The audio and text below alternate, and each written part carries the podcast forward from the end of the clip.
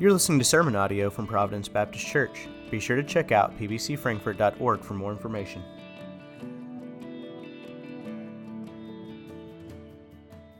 If you have a Bible, if you would turn to Luke chapter 2. Luke chapter 2, we're going to be looking at verses 25 through 32 here in just a moment. And I want to thank Corey McKenzie for coming out today. You can't see Corey because he's upstairs working on all the tech stuff to make this possible. But, of course, McKenzie just led us there in that song. And I really appreciate them giving of their time this Christmas morning to come out and help to make this happen for us. We were supposed to be in our last Sunday of our Advent series, Christmas Presents. And it would have been the Christ Sunday. And I had really intended on just taking that passage from 1 Peter chapter 2 that I was going to preach on and kind of giving an overview or just a skimming of that today. But about midweek, I felt a little uncomfortable with that. It's a powerful passage. It's important to the wrapping up of our Christmas Advent series, and so I began to think, well, I'm going to do something different Christmas morning. I just didn't know what. And so what that means for us is two things. Number one, next Sunday we will actually wrap up our Advent series. So hopefully you can come and be a part of that next Sunday. But the second piece of it was I really didn't know what I was going to say here this morning. And honestly, last night about 11:30, I'm laying in my bed, trying to get a long winter's nap, as you might imagine.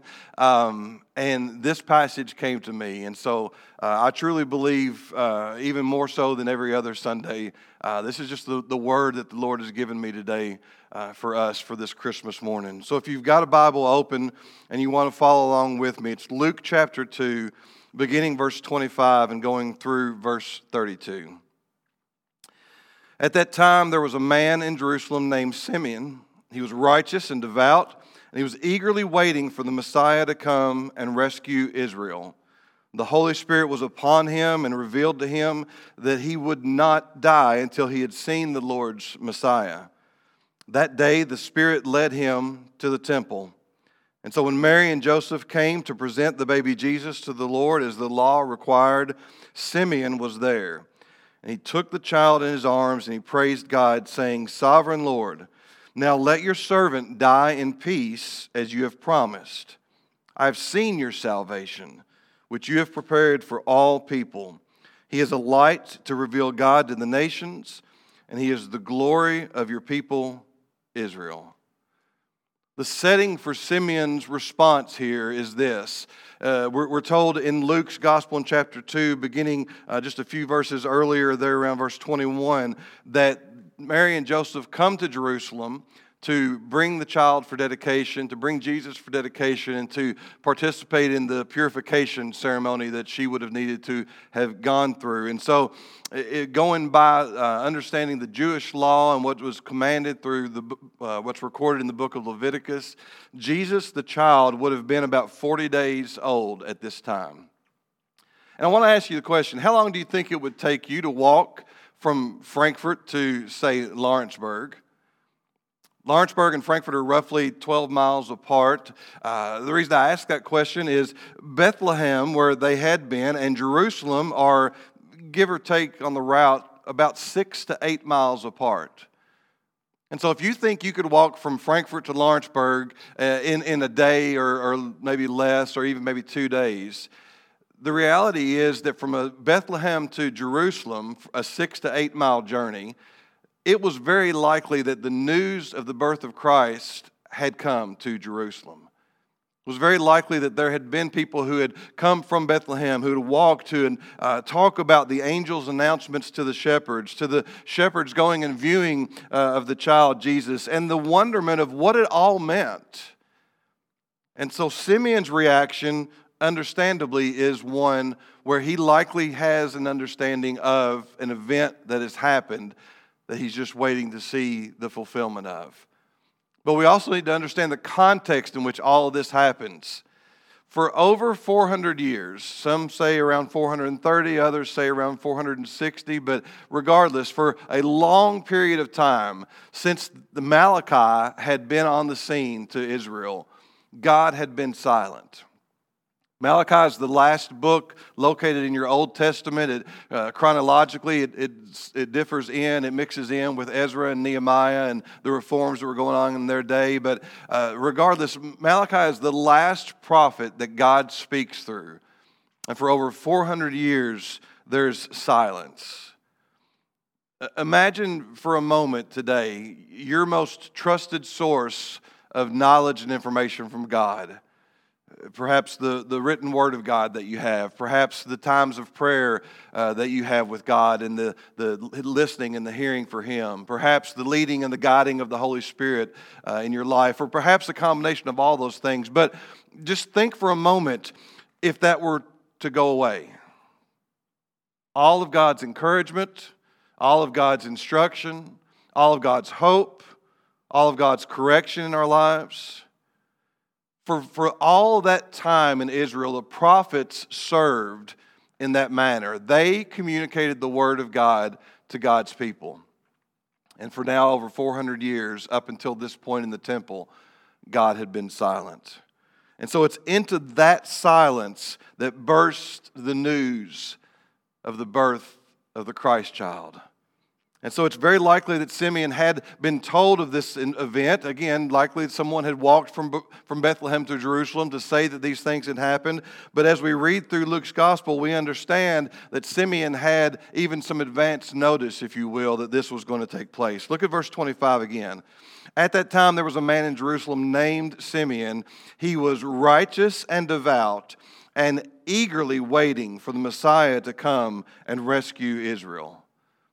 There's some who believe that Simeon may have been a priest in the temple. There are others who believe he was just a man in Jerusalem, and I tend to think that's probably more accurate since that's the way Luke describes him. He doesn't give him any priestly honor or priestly title. He just says there's a man in Jerusalem, but he describes him as righteous and devout, and he's eagerly waiting for the Messiah to come. And again, Luke tells us he kind of had some advance notice. Look at the end of verse 25 into 26. The Holy Spirit, the Lord's Messiah. Now, one thing Luke doesn't tell us is we don't know when the Holy Spirit revealed that to Simeon. Perhaps it was at the day of Jesus' birth and from those 40 days onwards. Perhaps it was at an earlier point in Simeon's life. We just don't know. But regardless, Simeon here, as the child comes into the temple, is beginning to put two and two together. He's remembering the promises of the Scriptures. He's remembering the promises of the prophets who had written centuries and centuries ago. He's remembering God's own word, that there would come a Redeemer. There would come one who would usher in this new covenant that the prophet Jeremiah talked about in Jeremiah 31. He was knowledgeable of those Scriptures. He was knowledgeable of the work of the Holy Spirit in his life. Again, at some point, the Holy Spirit had said to him, "Be patient. You will not die until you see the Lord's Messiah." He was patient, he was knowledgeable, and he understood the mission of the Messiah. There's some who speculate that Simeon may have been around 110, 115 years old. We really don't know. But regardless, if you can imagine putting yourself in his position, the Holy Spirit has spoken. The words of God through the prophets recorded in the scrolls that the priests taught of in the tabernacles, in the temples, said that there was a Messiah that was coming. In all of that, Simeon was patient. He was eagerly awaiting the Messiah. And so his response to seeing the Christ child helps us to understand he knew what the mission of the Messiah was. Look again there in verse 25. He was righteous and devout and eagerly waiting for the Messiah to come and rescue Israel. There are some translations, and even in some of our more familiar Christmas hymns, talks about the consolation of Israel. But understand it was just simply this, that the Messiah was the hope of Israel. That as McKenzie just led us in, all our hope is in you, Jesus. At this point in time, all their hope was in the coming Messiah.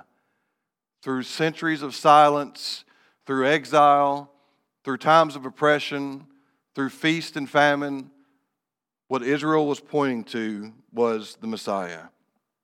And so he understood this. Simeon understood that the mission of the Messiah was to come and rescue Israel. But look at his response beginning further down in the passage at how he talks about in verse 29. Simeon was there. He took the child in his arms and praised God, saying, and this is where we see that he understood the bigger mission of the Messiah. Sovereign Lord, now let your servant die in peace. As you have promised, I've seen your salvation. Let me just pause there for just a second to deviate just a moment. You can die in peace when you've experienced the salvation of God.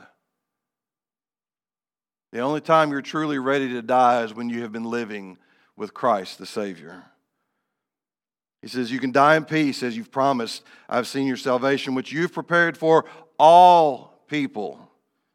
He is a light to reveal God to the nations. I've stated this before, but when we see that word nations in the New Testament, it's the Greek word ethne, which means all people, all races. Don't think geographical boundaries here when you see nations. He is a light to reveal God to the nations, to all people. And he's the glory of your people, Israel. Simeon understood the mission of the Messiah. It was timeless. It was eternal. It was global. It was to all people. Simeon was a patient, faithful listener. How good are we at listening? How good are we at being patient? How good are we at being faithful, particularly in times in our lives when the result of whatever we're going through seems so far away? Simeon was all of these things. Trusting faithfully to the word of God that had been recorded through the prophets. Eagerly patient, Luke records. I love that contrast. This morning in my home, probably in many of your homes as well, with kids and grandkids and nieces and nephews, I had two young kids who were eagerly patient, bouncing off the walls while being told, wait just a minute. That's the description of Simeon. Eagerly patient. Faithful to the promise that the Holy Spirit had revealed in his life. For what had happened is into 400 years of silence, God had spoken. Just as he spoke creation into existence, he spoke his kingdom into its beginnings. When John speaks of Jesus in his gospel, he says this, beginning in John 1, verse 1. In the beginning, the Word already existed. The Word was with God, and the Word was God. He existed in the beginning with God. God created everything through him, and nothing was created except through him. The Word gave life to everything that was created, and his life brought light to everyone. And the light shines in the darkness, and the darkness can never extinguish it. He goes on to say in John 1, beginning of verse 14, so the Word became human. The Word became flesh is probably how most of you remember it. And he made his home among us. And he was full of unfailing love and faithfulness. And we have seen the glory, his glory, the glory of the Father's one and only Son. That English word, word, is that Greek word logos, which means communication or message. But here John uses it with particular intent. He uses it in your Bibles, the word, word, should be capitalized. Because in John's gospel, he uses it with a particular intent to assign it as a name to Jesus. For Jesus becomes the ultimate communication from God. No more prophets, no more new revelation. The fullness of the truth of God displayed through his Son. And John would end that little passage in that manner, beginning of verse 16, John 1. From his abundance we've received one gracious blessing after another. For the law was given through Moses, but God's unfailing love and faithfulness came through Jesus Christ. No one has ever seen God, but the unique God, who is himself God, is near to the Father's heart, and he has revealed God to us. Quite honestly, on this Christmas morning, you may feel like God's been silent. It might be difficult for you to hear him. It might be difficult for you to think that there's an ending to whatever it is that's going on in your life today. You may wonder, is he real? Can I trust him? Does he really care about me? And I say to you this Christmas morning, the birth of Jesus, the speaking of God himself into his creation is evidence that he does indeed care for you. That he indeed is not silent in your life. That he indeed can be trusted. Not only the birth, but the life, the death, the resurrection of Jesus all scream a resounding yes to any doubt or question you may have in your life today as sinner waiting to be redeemed by Jesus or as saint being redeemed by Jesus. From the cradle to the cross, Jesus Messiah accomplished his mission that you might have life and have it abundantly. And so Simeon was a man who waited, eagerly anticipating. But I say to you, wait no more. On this Christmas morning, the fullness of Israel, the consolation, the hope, the light to the nations, the glory of God to Israel, he has come. Trust fully in his work, trust fully in his salvation, experience the greatest gift that God has ever given to this world. If you're tuning in today and you are yet to say, I'm a believer, I'm a follower of Jesus, today is the day, O sinner, to fall at your knees and repent.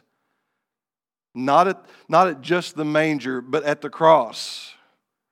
The ultimate destination of this infant child that Simeon held in this temple. He waits to receive you and to redeem you. If you are a saint already in Jesus, praise God and fall to his feet today in worship. Fully trusting, fully secured, ready to walk and continue to walk in the new birth and the new life he has given.